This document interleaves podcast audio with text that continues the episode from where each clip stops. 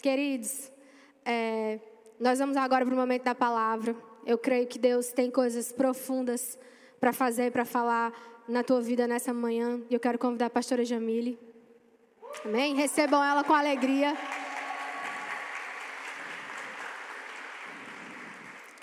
Vamos orar pela pastora Jamile, amém? Levanta tuas mãos assim, abençoando a vida dela. Pai, em nome de Jesus, nós entregamos a vida da tua filha, pastora Jamile, nessa manhã. E, Pai, nós pedimos para que haja uma conexão, Senhor, entre céu e terra. E que aquilo que está na, na eternidade, reservado para nós, seja liberado hoje nessa manhã. Que teu Espírito possa operar nela e através da vida dela. Para que nós possamos ser cheios de tudo aquilo que nós precisamos receber nesse tempo. Em nome de Jesus. Amém? Amém. Amém. Bom dia. Como é que vocês estão? Estão felizes?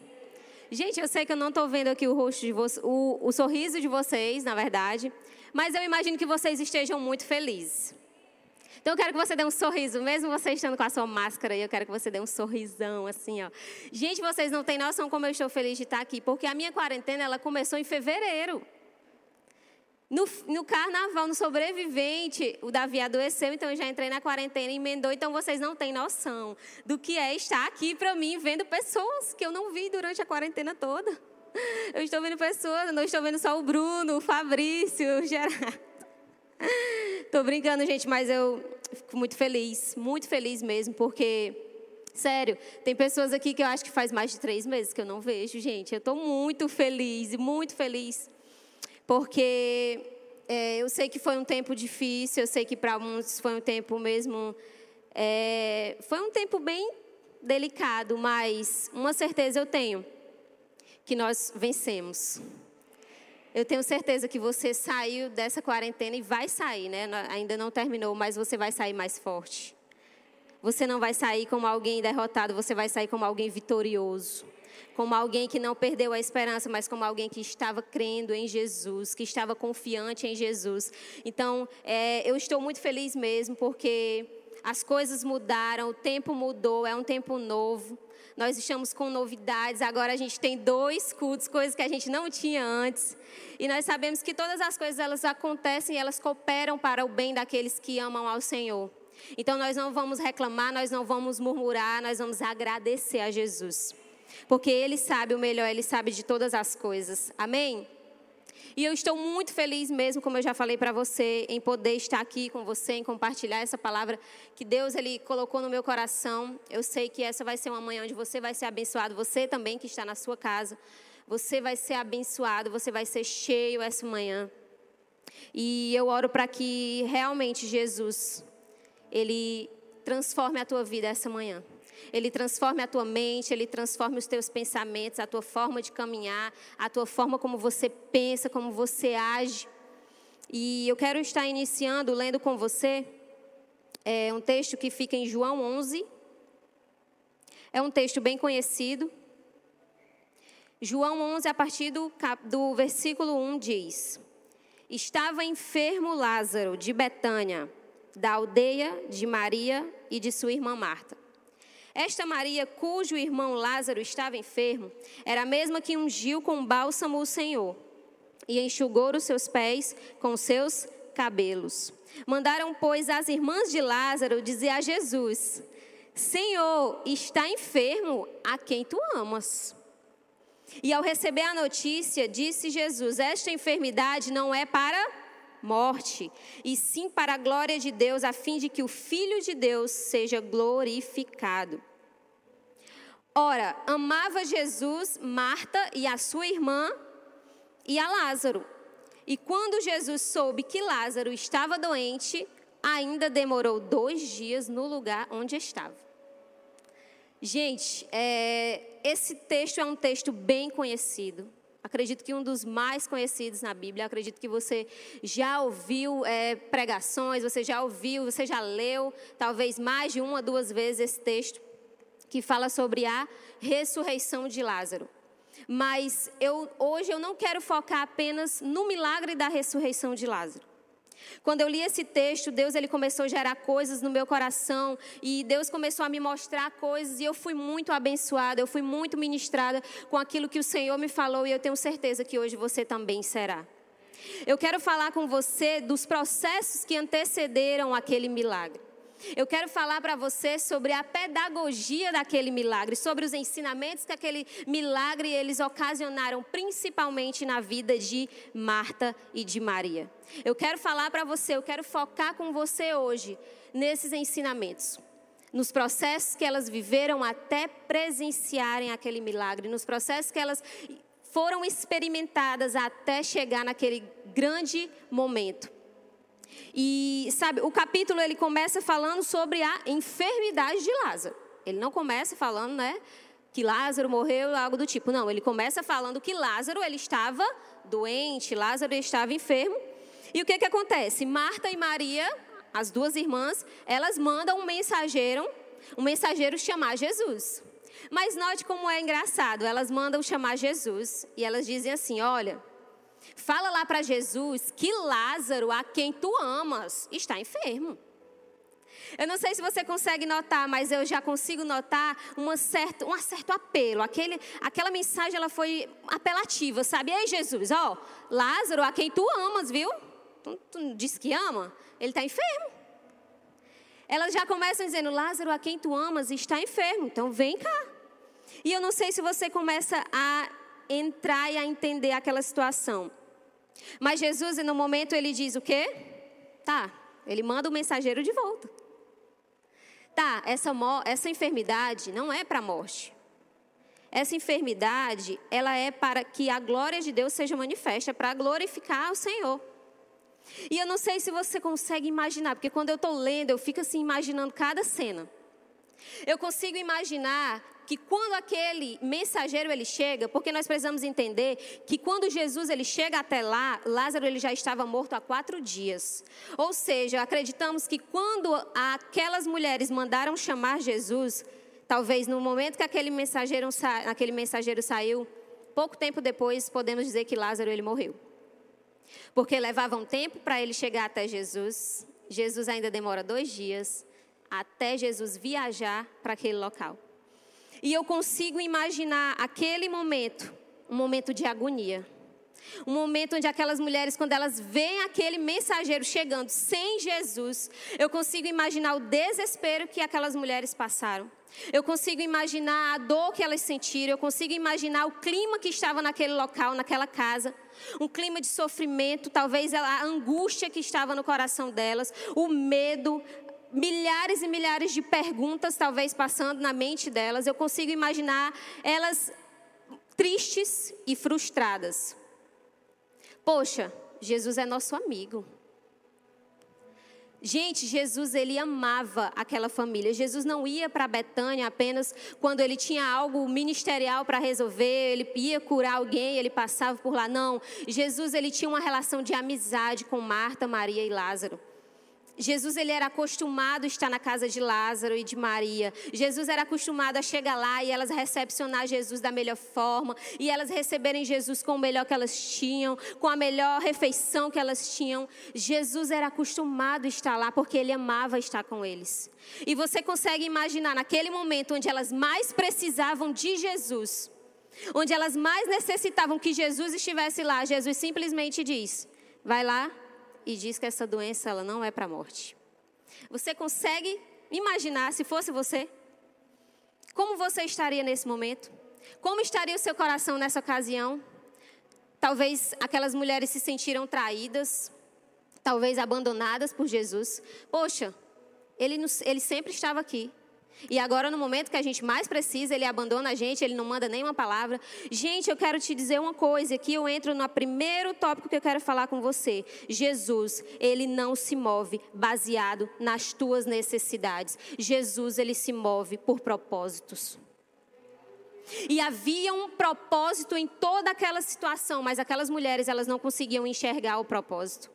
E sabe de uma coisa, nós somente quando você está alinhado com esse propósito, com o propósito de Deus, é que você vai entender as posturas de Jesus e as atitudes de Jesus. Gente, eu pergunto a você: Jesus podia ou não podia ter curado Lázaro à distância? Sim ou não? Podia que ele já tinha feito isso. Ele já tinha curado à distância. Jesus já tinha curado à distância. Jesus já tinha ressuscitado morto. Tinha ou não tinha? Jesus já tinha, gente.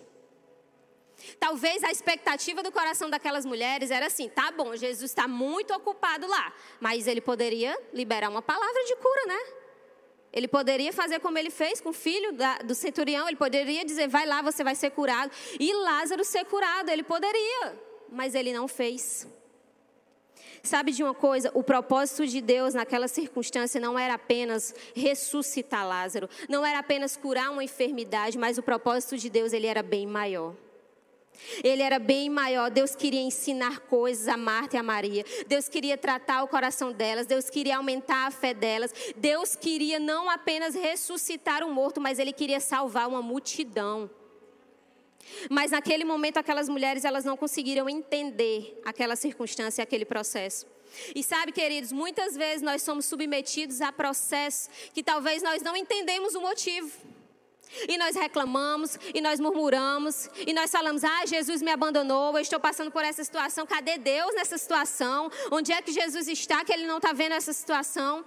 E muitas vezes nós não entendemos que o processo ele existe para amadurecer a nossa fé para nos fazer crescer, que o processo que nós somos submetidos muitas vezes ele acontece para nos levar para um novo nível para te tornar maior, para te tornar resiliente, para te tornar forte.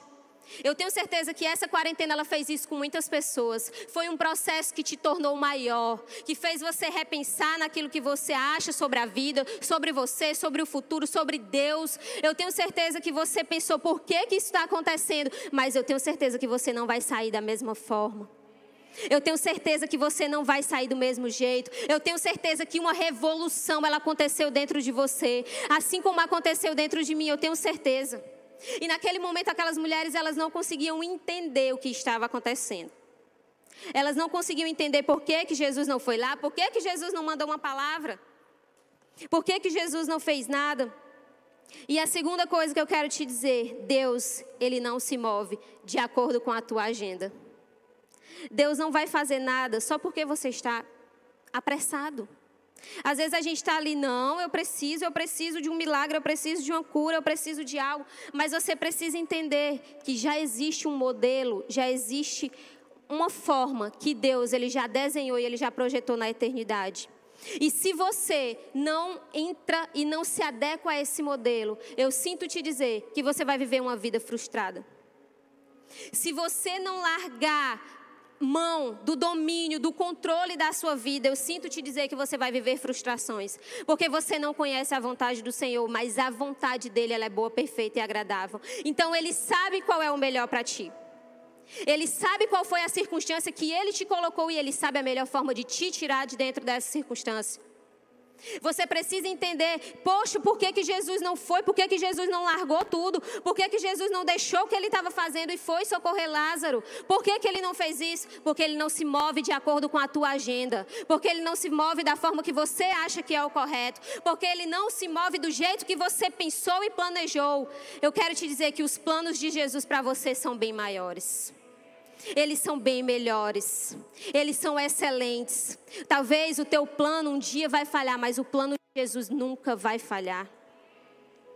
Marta não entendia, ela queria que o irmão dela fosse ressuscitado, mas Jesus entendia. Além de ressuscitar Lázaro, eu vou ministrar o coração delas, eu vou aumentar a fé delas, eu vou salvar as pessoas que estão ali, aqueles judeus que estão ali na expectativa de saber o que é que vai acontecer. Eles vão saber quem é Deus. Eles vão conhecer o Deus poderoso.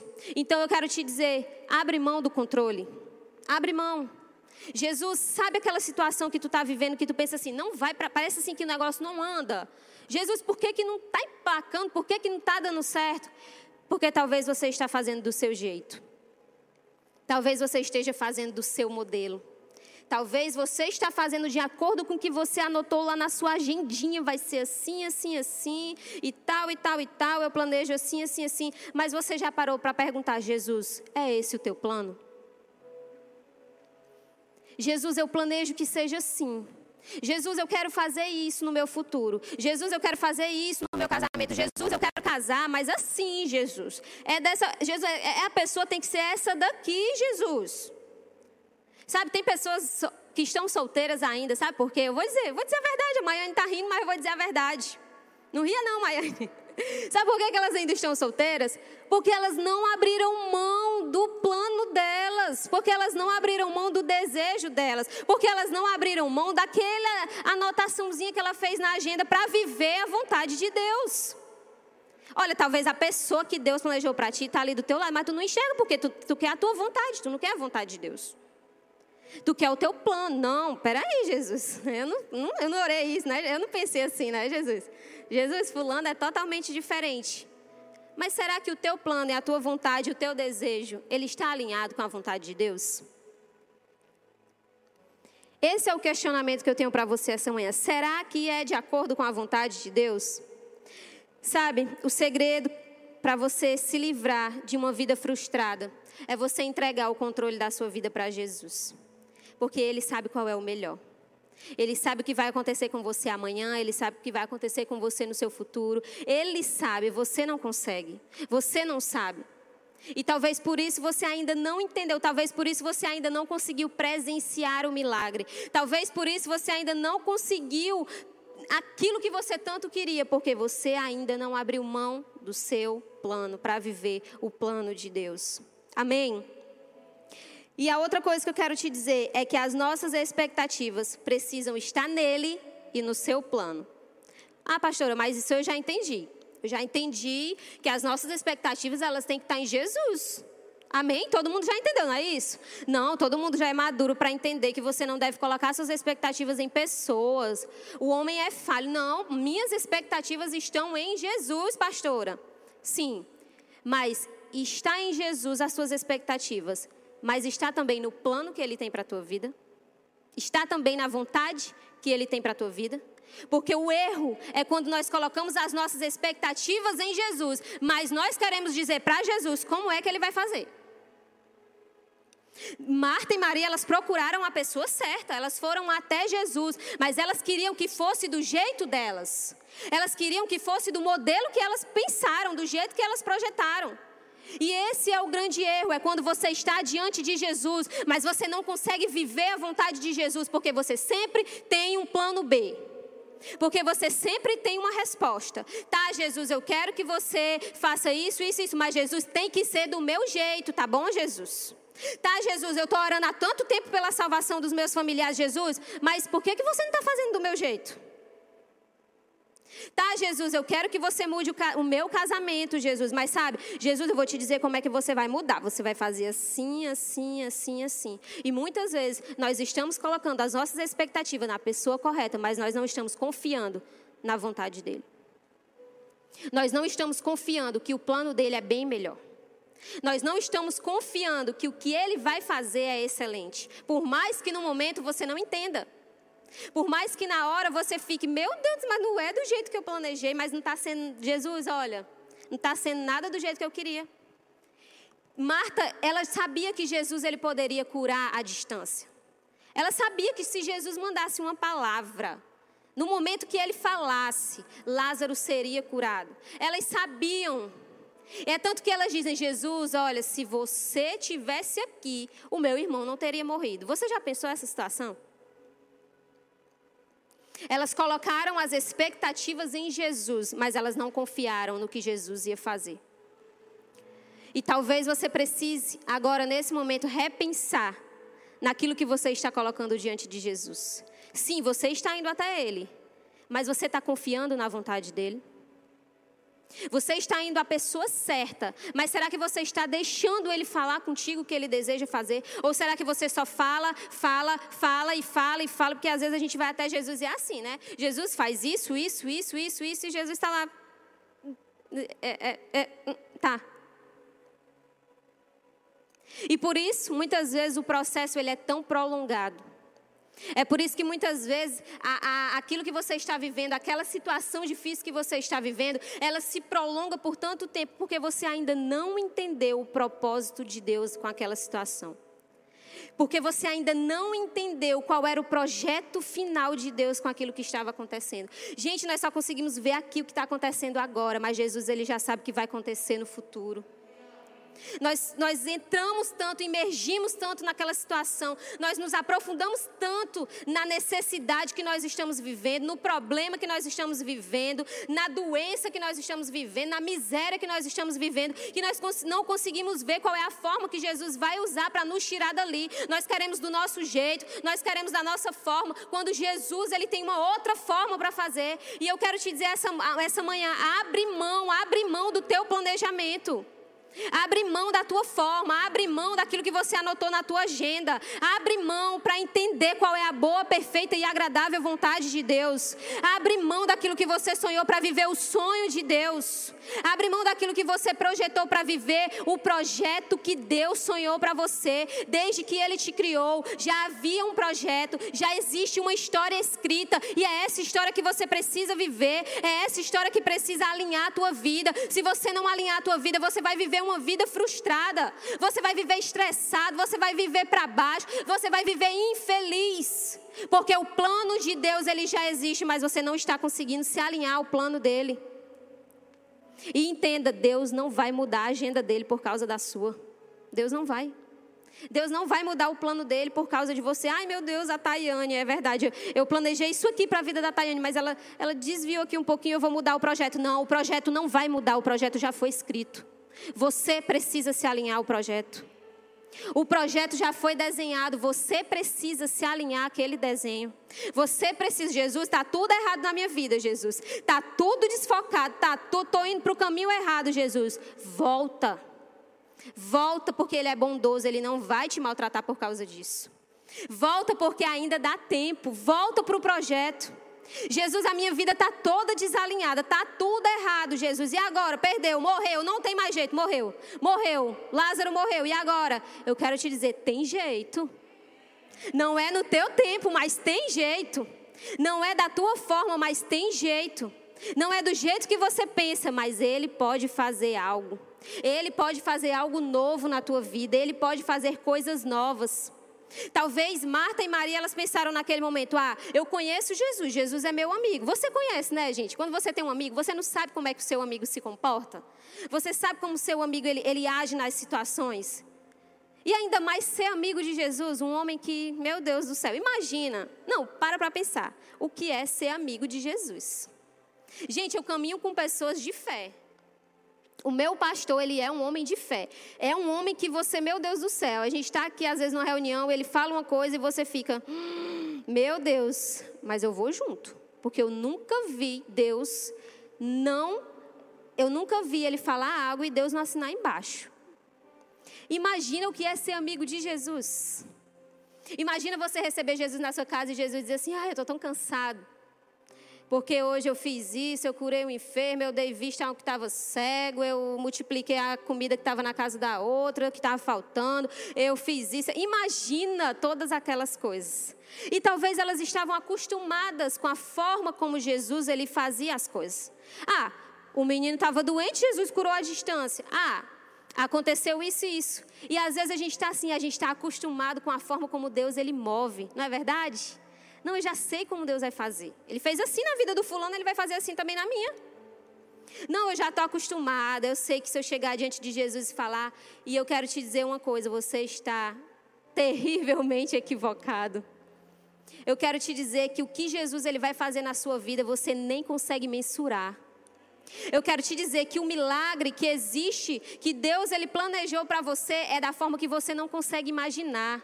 Elas não conseguiam imaginar que Jesus poderia ressuscitar um morto que já estava morto há quatro dias. Era demais para Jesus. Peraí, né? Não, eu conheço Jesus. Ele é meu amigo, eu sei como é que ele faz. Ele ressuscita morto que acabou de morrer, agora morto há quatro dias. Não, isso aí eu acho que Jesus não vai conseguir. E às vezes você está assim, não, Jesus, esse problema aqui que eu estou enfrentando, ele é muito grande. Ele é terrível, Jesus. Eu acho que esse problema aqui tu não vai conseguir resolver.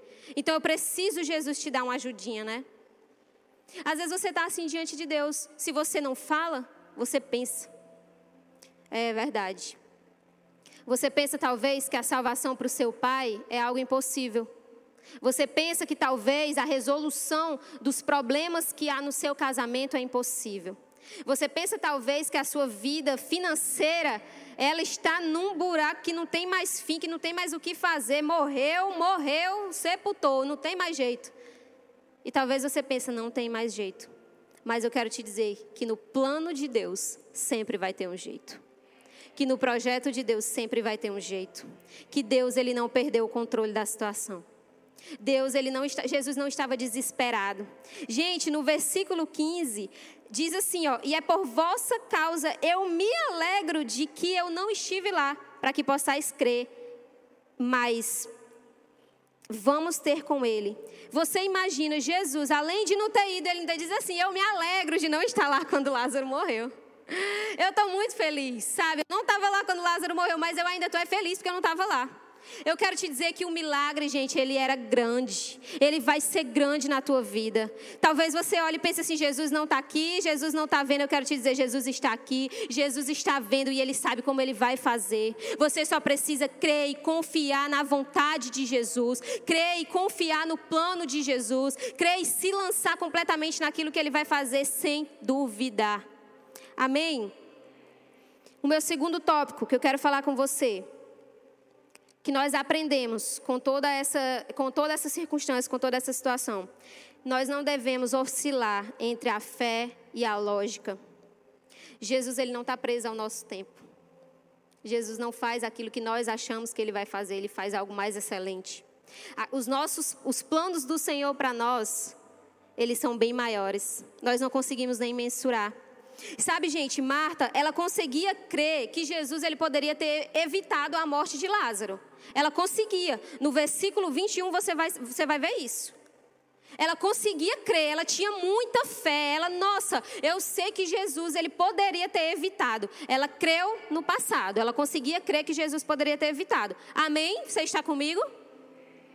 Marta conseguia crer que Jesus ele ressuscitaria Lázaro e todos os mortos no último dia. Ela conseguia crer. Se você lê o texto, você vê todo o desenvolver, toda a conversa, você vai ver que quando Jesus fala com ela, diz: Sim, Jesus, eu sei que na ressurreição do último dia, né, você vai ressuscitar. Ela conseguia crer que Jesus poderia fazer algo no futuro. Ela conseguia crer, ela tinha muita fé. Que ele poderia ter evitado e que ele poderia fazer algo, mas ela não conseguia crer num milagre naquele momento.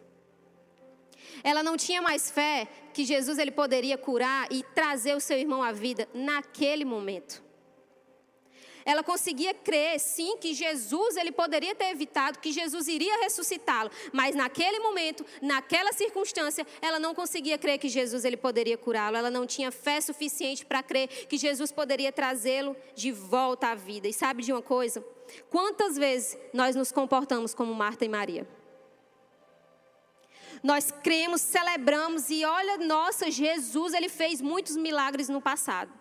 Jesus fez muita coisa, Jesus realizou muitas maravilhas, milagres, prodígios. É com Jesus mesmo. No passado, nossa, quando nós falamos dos milagres de Jesus, a gente até celebra, a gente enche assim a nossa boca para falar. Jesus fez isso, Jesus fez aquilo, Jesus fez aquilo. E muitas vezes nós cremos até no que Jesus vai fazer no futuro, não é verdade? Jesus vai fazer assim, Jesus vai fazer dessa forma. E muitas vezes falta fé para crer no que Jesus vai fazer agora no que Jesus vai fazer na tua vida agora. No que Jesus pode fazer com você nesse instante, aí onde você está, aí na sua casa, aí onde você está sentado. Aí onde você está, às vezes falta fé para acreditar, é verdade. É verdade. Essa dificuldade no passado Jesus resolveu e eu sei que no futuro ele vai resolver, mas será que agora ele ainda tem poder? Às vezes nós colocamos a nossa, a nossa dor e a nossa dificuldade até maior do que Jesus. Nós não conseguimos crer que a situação vai mudar. Às vezes a gente perde a esperança de que algo vai acontecer. Nós olhamos e, poxa, creia além do que os teus olhos podem ver. Sabe, naquele momento, Marta e Maria, elas creram nos seus sentidos naturais.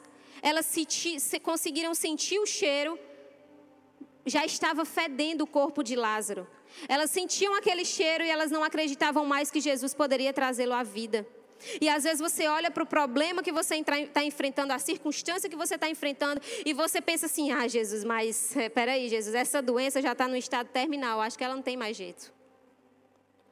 Jesus, eu já lutei tanto, Jesus, com esse marido, com essa esposa. Olha, Jesus, tu não tem noção não do que, é que eu já fiz. Eu acho que não tem mais jeito.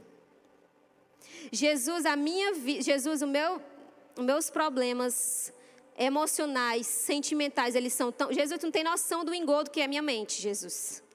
Tu não tem noção do que é que eu sinto quando eu estou só, Jesus. Eu acho que o problema, Jesus, já está fedendo muito, Jesus. Não tem mais jeito. Como assim, Jesus? Eu quero te dizer, queridos, que tem jeito. Mas para isso você vai precisar abrir mão da lógica.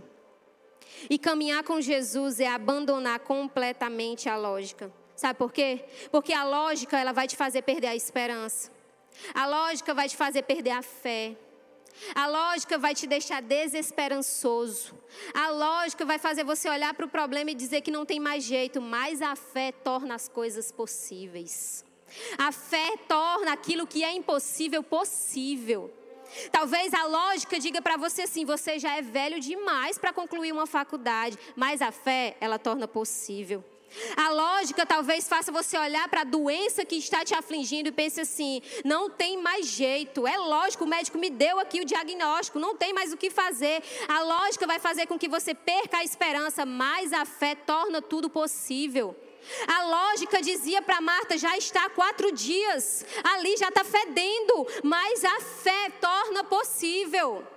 A lógica vai dizer assim, ó, sepulta esse teu sonho, porque esse sonho que tu tem de estudar no exterior, de viajar de avião, esse sonho que tu tem de conhecer outras nações, esse sonho que você tem de fazer coisas grandes, de comprar uma casa, de comprar um carro, de ter tua casa própria, de ter alguma coisa na vida, esse sonho que você tem de ter um casamento, de ser feliz, ele não tem lógica. Esse sonho que você tem já morreu, já foi sepultado, mas eu quero te dizer, a fé tornará possível. A fé tornará possível, e isso não é impossível para Jesus. A tua idade não é impossível para fazer com que Jesus mude a tua vida, te faça viver experiências poderosas. A tua circunstância, a tua situação financeira, ela não é nada para Jesus. O que é para Jesus? Aquele que é o dono do ouro e da prata. Está precisando? Pede a Ele, Ele te dá. Ele é teu Pai. Ah, tá faltando, tá faltando, e aí? Vai morrer? Vai se desesperar? Não, ei, pai, tá faltando, pai, ó. Eu sei que não é no meu tempo, mas no teu tempo tu vai prover. E às vezes a gente quer que seja no nosso tempo. Não, tá faltando, se não está sendo no meu tempo, então é porque Jesus não vai mais fazer. Talvez elas pensaram assim: ah, se ele não veio, então enterra que sepulta aí que ele não vai vir mais. E talvez você tá assim. É, não resolveu até hoje, não mudou de vida até hoje, a situação não mudou até hoje. Então é porque talvez Jesus não vai mais mudar. Quando Jesus está querendo apenas que você entenda e se alinhe ao propósito. Se alinhe ao propósito. Eu quero te dizer, abre mão da lógica. Abre mão daquilo que é, que é terreno, abre mão daquilo que você olha e diz assim: não tem mais jeito. A Gente, a nossa lógica humana, ela só atrapalha. Só atrapalha. Porque Jesus ele não nos chamou para viver por aquilo que nós estamos vivendo, ele nos chamou para viver por fé. E às vezes os nossos sentidos naturais vão fazer com que a gente olhe e diga assim: não tem mais jeito, já está fedendo, não tem mais jeito. Eu vi que não tem mais jeito, eu senti o cheiro, eu toquei nele, ele estava morto. Como assim? Já faz quatro dias. E às vezes você está assim, às vezes você está se sentindo totalmente frustrado porque você acredita que é desse jeito, mas eu quero te dizer que a fé, ela torna tudo, todas as coisas possíveis. Não importa o que seja. Talvez o que Jesus ele quer fazer na tua vida é algo que você nem consegue imaginar, e é por isso que você acha que é impossível, porque você não consegue pensar num plano, mas Deus sabe qual é o melhor. Deus sabe como ele vai te tirar dessa circunstância. Deus sabe como ele vai te promover, não é do teu jeito, é do jeito dele. A lógica talvez vai dizer assim: não, eu acho que eu não consigo mais avançar em nada na vida. Eu acho que aqui é o meu teto, aqui é o meu limite, eu cheguei até aqui. Eu acho que deu por mim. Jesus, esse é o meu máximo, eu consigo até aqui. Amém. Chega diante dele e diz: Jesus, esse é o meu máximo. Sabe por quê? Porque o impossível é com ele. O possível você faz. Você faz. Você se organiza. Sabe qual é o possível? Eu tenho um sonho, eu tenho um sonho muito grande de viajar, de fazer uma viagem para o exterior. Sabe qual é o possível? Se organizar. Administrar bem as tuas finanças. Sabe o que é possível? Aumentar a tua renda, trabalhar mais, criar uma nova estratégia. É possível, não é possível? É possível ou não é possível? É possível. Vou economizar aqui, vou deixar de ficar gastando dinheiro com bobagem, vou guardar aqui, vou economizar de um lado, vou economizar do outro, e é possível. Mas ainda assim, o sonho é muito grande. Jesus, ainda assim, tudo que eu juntei, Jesus, não deu. Aí eu quero te dizer que é nesse momento que o impossível ele vai entrar. É nesse momento. Sabe o que é impossível? É impossível a salvação de um familiar que você está tanto orando. Continua orando, porque é possível para você orar. Você pode orar, você pode jejuar, você pode fazer um propósito com o Senhor, um voto com o Senhor, você pode evangelizar essa pessoa, você pode abençoar essa pessoa. Você não pode? Não é possível? Mas não é possível para você salvar, é possível para Jesus. Então, o que é impossível, Ele vai fazer. Enquanto isso, você fica naquilo que é possível. Você fica naquilo que você consegue, você se organiza, você faz o que você pode, mas creia que Jesus ele vai fazer o que é impossível. Jesus ele vai chegar na hora correta. Jesus não chegou atrasado. Não, você pode pensar, meu Deus, Jesus se atrasou, Jesus está se atrasando, ó. A minha vida está aqui uma desgraça porque Jesus ele está altamente atrasado. Não, Jesus não está atrasado. Jesus nunca se atrasou, ele nunca vai se atrasar. Ele vai fazer no tempo certo. Ele vai fazer no tempo correto. No momento você pode não entender, mas no tempo certo, ele vai fazer. Amém? E a terceira coisa, eu já estou caminhando para a reta final, que eu preciso te dizer, é que se Jesus prometeu, ele vai cumprir. Sabe, nós precisamos tirar os nossos olhos da dor da circunstância que nós estamos vivendo e começar a colocar os nossos olhos na promessa de Jesus. Jesus falou para elas assim: tá, essa doença não é para a morte, mas é para glorificar o nome de Deus, é para a glória de Deus. Jesus prometeu, não prometeu? E às vezes nós recebemos uma promessa de Jesus. Quantos de vocês têm uma promessa de Jesus? Quantos de vocês? Você tem uma promessa? Eu quero te dizer uma coisa. Não foca na dor aparente, não foca na dor que está acontecendo, não foca na circunstância que você está vivendo, não foca no medo que você está vivendo, não foca na frustração que você está vivendo porque aquela promessa não aconteceu. Foca na promessa de Jesus. Foca nas palavras de Jesus, sabe? Independente do que aconteça, ele vai chegar, independente do que você passe, independente do que você está vivendo. Eu quero te dizer, na hora certa Jesus ele vai chegar. Na hora certa, Jesus ele vai mudar essa situação. Na hora certa, Jesus ele vai transformar essa circunstância que você está vivendo. Sabe, Marta, gente, ela estava tão focada naquela dor que ela estava vivendo, que ela não conseguia nem ouvir Jesus falar que iria trazer o seu irmão de volta. No decorrer da história, se você for ler, se você quiser ler em casa depois, você vai ver que quando Jesus chega, ela fala: É, Jesus, se você não tivesse aqui, você tivesse aqui, meu irmão não teria morrido. E Jesus ele começa a conversar com ela e ele diz que Lázaro iria voltar a viver. E ela não consegue crer, porque ela estava focando demais naquela dor. Ela estava focando demais naquela circunstância e ela não conseguia mais acreditar no que Jesus poderia fazer. E eu quero te dizer uma coisa: não perca a esperança em Jesus. Não perca a fé em Jesus. Não perca, sabe por quê? Porque às vezes, quando nós perdemos a esperança e a fé, Jesus está falando para a gente: eu vou fazer isso, mas você não acredita mais. Jesus está dizendo: filha, eu vou fazer isso. E você, sim, Jesus, no futuro, né? Sim, Jesus, você fez do passado, eu sei. E Jesus está dizendo: não, eu vou fazer agora. É agora que eu vou fazer. Será, Jesus, que realmente é possível você fazer agora? Às vezes a gente pensa, né? Será que realmente tem jeito, Jesus? E essas perguntas, esses questionamentos, eles impedem com que a gente viva o milagre por inteiro. Naquele momento elas não conseguiram crer no que Jesus poderia fazer. Mas eu quero te dizer uma coisa: nem mesmo a morte, ela tem a última palavra para aqueles que creem em Jesus. Nem mesmo a morte tem a última palavra. O corpo de Lázaro ele já estava fedendo, ele já tinha morrido há quatro dias. Você consegue imaginar Jesus ressuscitando um morto de quatro dias? O corpo dele já estava em decomposição, gente. Talvez você podia olhar e dizer assim: é, não, aqui Jesus morreu, sepultou, não tem mais jeito. Não, ressuscitar alguém que morreu, acabou de morrer, é uma coisa, né, Jesus? A pessoa acabou de morrer ali. Mas Jesus faz quatro dias que Lázaro morreu. Mas sabe o que eu quero te dizer? Eu quero concluir te dizendo uma coisa. Jesus ainda pode te surpreender. Aquelas mulheres, elas não tinham expectativa que Jesus poderia surpreender. Elas não tinham mais esperança de que Jesus ele poderia fazer alguma coisa. Elas não tinham mais fé para crer que aquela situação ela iria mudar. Mas Jesus ainda pode te surpreender. Quando ele vier na hora correta, ele vai te surpreender.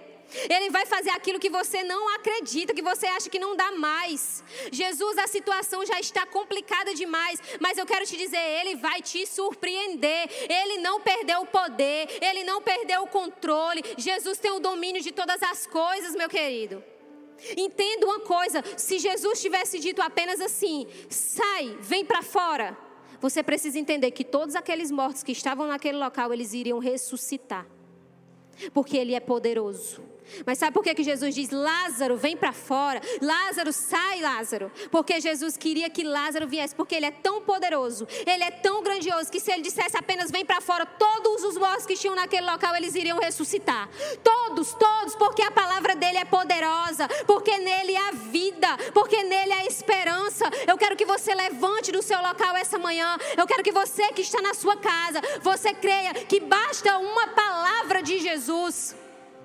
Basta ele dizer vai ser assim, basta ele dizer já chega, basta ele dizer já deu. Por mais que você pense, não, Jesus já está há muito tempo, Jesus, eu estou lutando com essa doença há muitos anos, Jesus, eu estou enfrentando esse problema há muitos anos. Será que ainda tem jeito, Jesus? Eu quero te dizer que Ele, Ele ainda pode te surpreender.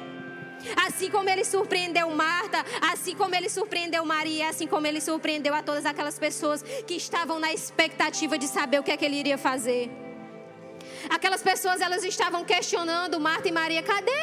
Cadê aquele que cura os enfermos? Cadê aquele que ressuscita os mortos? Cadê? E talvez a situação da sua vida ela está dizendo isso para você. Talvez existem pessoas dizendo isso para você. Cadê? Cadê não é tu que é crente? Cadê? Não é tu que diz que Jesus ele salva? Não é tu que diz que Jesus transforma? Cadê a prosperidade que tu diz que Jesus ele faz com que a gente viva? Cadê? Talvez você esteja como as pessoas e os problemas na tua vida estejam como aqueles judeus, se questionando: cadê Jesus? E aí? E aí, Marta? E aí? E aí? E aí, Taline, cadê? Cadê Jesus para resolver essa situação que tu não consegue? Cadê? Cadê? Onde é que ele está? Cadê Rodrigo? Jesus? Tu continua o mesmo. Cadê Jesus? Mas eu quero te dizer uma coisa. Ele virá e te surpreenderá. Ele vai te surpreender. E não é do teu jeito, e não é da tua forma, é no jeito dele, é do modelo dele. Abre mão, abre mão da lógica. Abre mão do teu planejamento. Abre mão, abre mão, abre mão, porque Jesus ele vai transformar aquilo que você acha impossível. Amém. Jesus, Jesus, eu quero colocar, Senhor, as nossas expectativas, o nosso coração, os nossos anseios, as nossas dores. Senhor, nós queremos nessa manhã lançar diante de Ti, Jesus, e crendo na Tua solução, crendo naquilo que você irá fazer, crendo na forma que você vai usar, no jeito que você vai usar para transformar a nossa vida. Nós abrimos mão da lógica, nós abrimos mão daquilo que nós achamos que não vai acontecer. Senhor, nós queremos viver o que é impossível. Jesus, nós queremos viver o sobrenatural, Jesus. Sabe, talvez existem sonhos que você está dizendo já foram sepultados. Esse sonho já foi sepultado. Esse sonho eu não consigo mais achar que um dia eu vou realizá-lo. Eu não consigo mais achar que um dia eu vou presenciar essa coisa. Eu não consigo mais achar que um dia eu vou ter essa experiência. Já foi sepultado, já foi sepultado. Mas sabe o que Jesus está dizendo? Bota para fora, vem para fora, traz os sonhos para fora, traz os sonhos para fora, traz, traz. É Ele que vai fazer é Ele que vai fazer, não é você, não é você. Jesus está dizendo: vem, vem para fora. Aquele desejo que já morreu, Jesus está dizendo: vem para fora, vem para fora.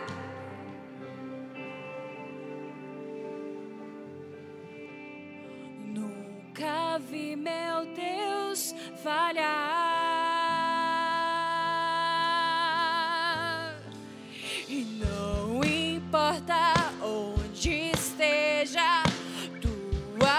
sempre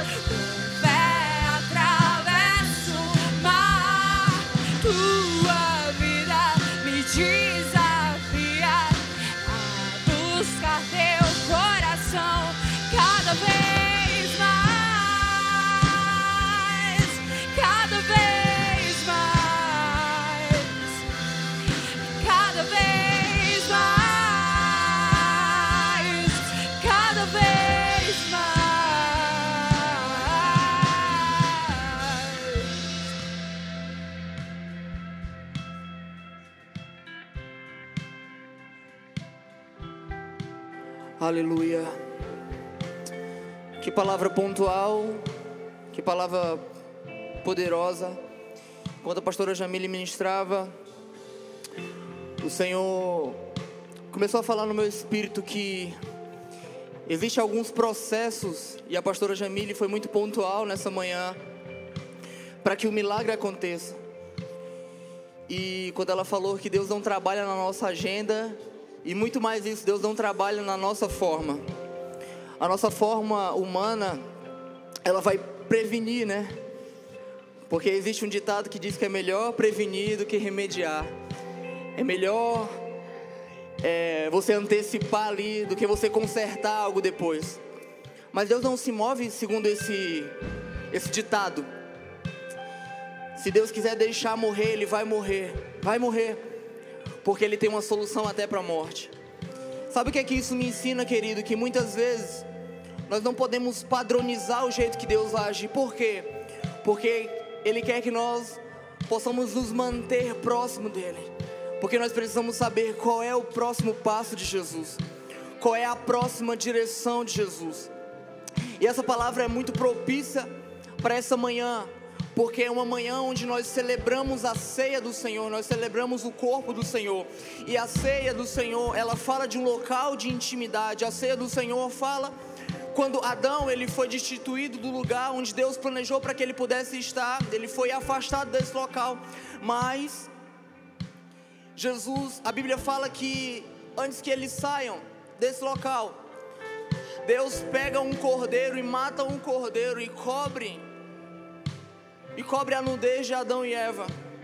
Isso já era algo que Deus estava comunicando para as futuras gerações. O pecado levou vocês para o um lugar de distância, o pecado levou vocês para o um lugar de medo, o pecado levou vocês para o um lugar de desânimo. Mas eu agora estou pegando a roupa de vocês e estou me cobrindo. Sabe o que Cristo fez na cruz, querido? Ele pegou a sua roupa de vergonha, ele pegou a sua roupa de medo, ele pegou a sua veste de condenação e ele vestiu sobre ele, e pegou a roupa de glória dele, e pegou a roupa de majestade dele, e pegou a roupa de pureza e de justiça dele, e colocou sobre você, para que você possa entrar no reino do céu. Vai ter um teste do DNA. Deixa eu te falar, para que você possa entrar no reino dos céus, vai ter um teste do DNA. E eu quero te dizer, o teu sangue não passa, só o sangue de Cristo. Então ele pegou todo o seu sangue, derramou no madeiro e disse: Eu vou pôr, eu vou colocar o meu sangue sobre os meus filhos. E quando eles passarem no teste do DNA, vai estar tá lá, aprovado, pode entrar. Não é por conta do teu sangue, amém? Você está com o seu elemento aí na cadeira, o pão e o vinho. Nós estamos um pouco diferente. Eu estou aqui, olha o meu pão aqui. Estou com o pão aqui e o vinho. Você também está. Você que está em casa também, querido, pegue o seu pão, pegue o vinho. Olha como é poderosa essa palavra, como se encaixa nessa manhã.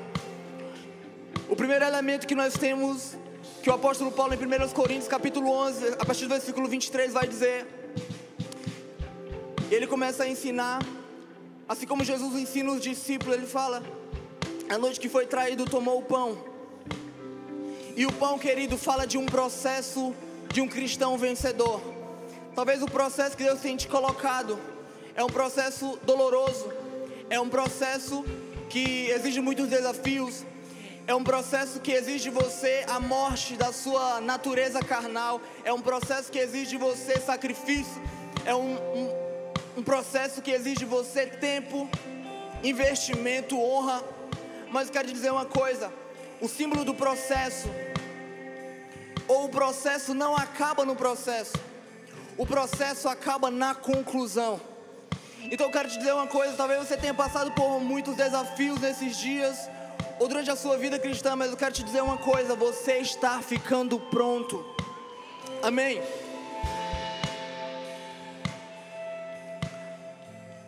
A Bíblia diz que Cristo é o cabeça e nós somos o corpo. E aí é engraçado que nós estamos hoje nessa manhã de ceia. E eu quero te perguntar qual corpo nós estamos comendo? Estamos comendo do corpo de Cristo, amém? Mas qual é o corpo que o mundo vai comer? A Bíblia diz que Ele é o cabeça e nós somos o corpo. Deixa eu te contar um segredo, talvez isso vá abalar com toda a tua estrutura. Você é parte do pão que a sociedade precisa, porque você é o corpo de Cristo. Cristo é o cabeça, você é o corpo. Quando as pessoas começarem, quando chegarem perto de você, não vão comer de um pão físico, vão comer do pedacinho de Jesus. Vão experimentar, meu Deus, que alegria é essa? Que espírito de vencedor é esse? Não, é o pão, é o corpo de Cristo que está espalhado por toda a terra. Amém? Então, o pão fala de um processo, mas do processo que tem uma conclusão final para estar pronto. E o vinho fala da alegria enquanto Cristo, enquanto nós, como homens, fomos subjugados à tristeza da condenação e da morte, Cristo se revelou para nos manifestar o seu sangue, o vinho da nova aliança, da alegria em Deus, amém? Então quero te convidar a você pegar o seu pão, tira da embalagem aí, você que está em casa também, você que está em casa não tem embalagem, a gente tem uma embalagemzinha aqui para manter tudo organizado. E faça desse ato, querido, um ato profético. Quando o apóstolo Paulo está ensinando a igreja de Corinto, ele fala: em memória dele. Em memória dele, amém? Então pegue o seu pão. Pai, nós te agradecemos pelo pão vivo que desceu do céu. Você é a estrutura pronta para que o homem possa se saciar. Mas obrigado também porque o Senhor escolheu a cada um de nós para que nós possamos ser o seu corpo manifesto na terra. Um pedacinho do seu corpo, cada membro aqui, cada familiar, cada família representada aqui, cada pessoa que está na internet, cada pessoa que está na sala da sua casa, cada pessoa que está com seu aplicativo ligado, com seu celular ligado, cada pessoa representa também o pão do Senhor, o corpo de Cristo espalhado sobre toda a terra. Obrigado porque o teu corpo é uniforme. Obrigado, Jesus. Obrigado, Jesus. Obrigado. Então nós te agradecemos pelo corpo que foi partido por nós. E fazemos isso em memória do Senhor, em nome de Jesus. Pode comer o pão em nome de Jesus. Alvo mais que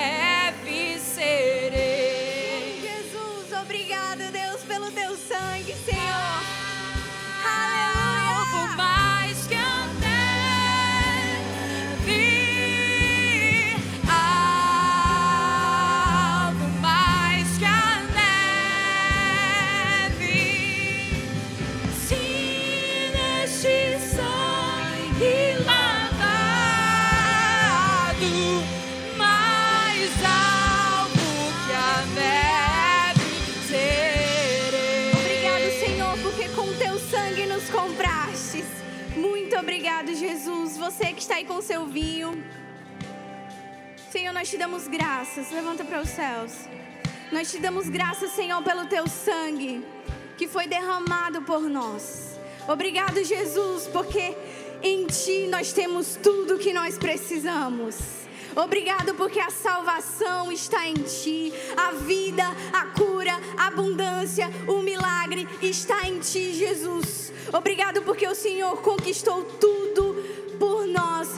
cruz. Obrigado pelo teu sangue, Senhor, que nos lava constantemente. Obrigado, Jesus, pela tua graça, Senhor. Nós queremos estar todos os dias mergulhando na tua graça, sendo lavados por ti, Jesus. Muito obrigado pelo teu sangue, Deus. Pode tomar o vinho.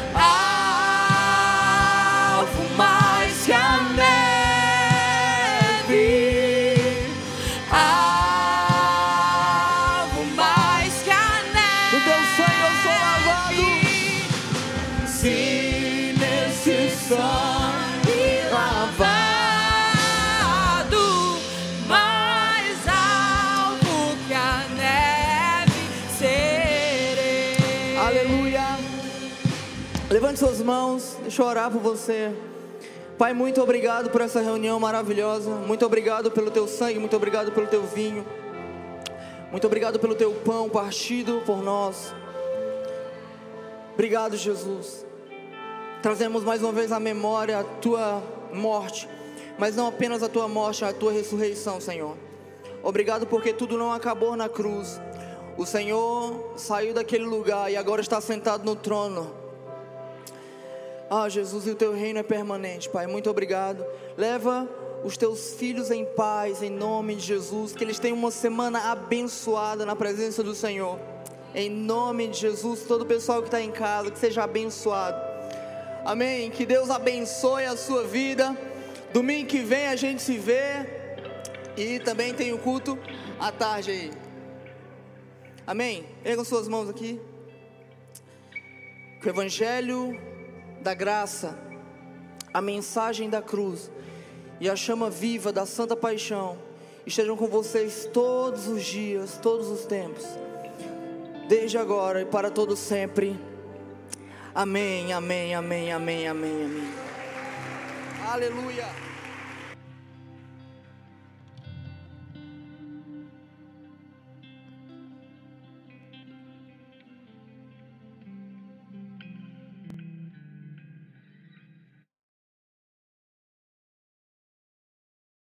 Inscrever no nosso canal e ativar as notificações, ok?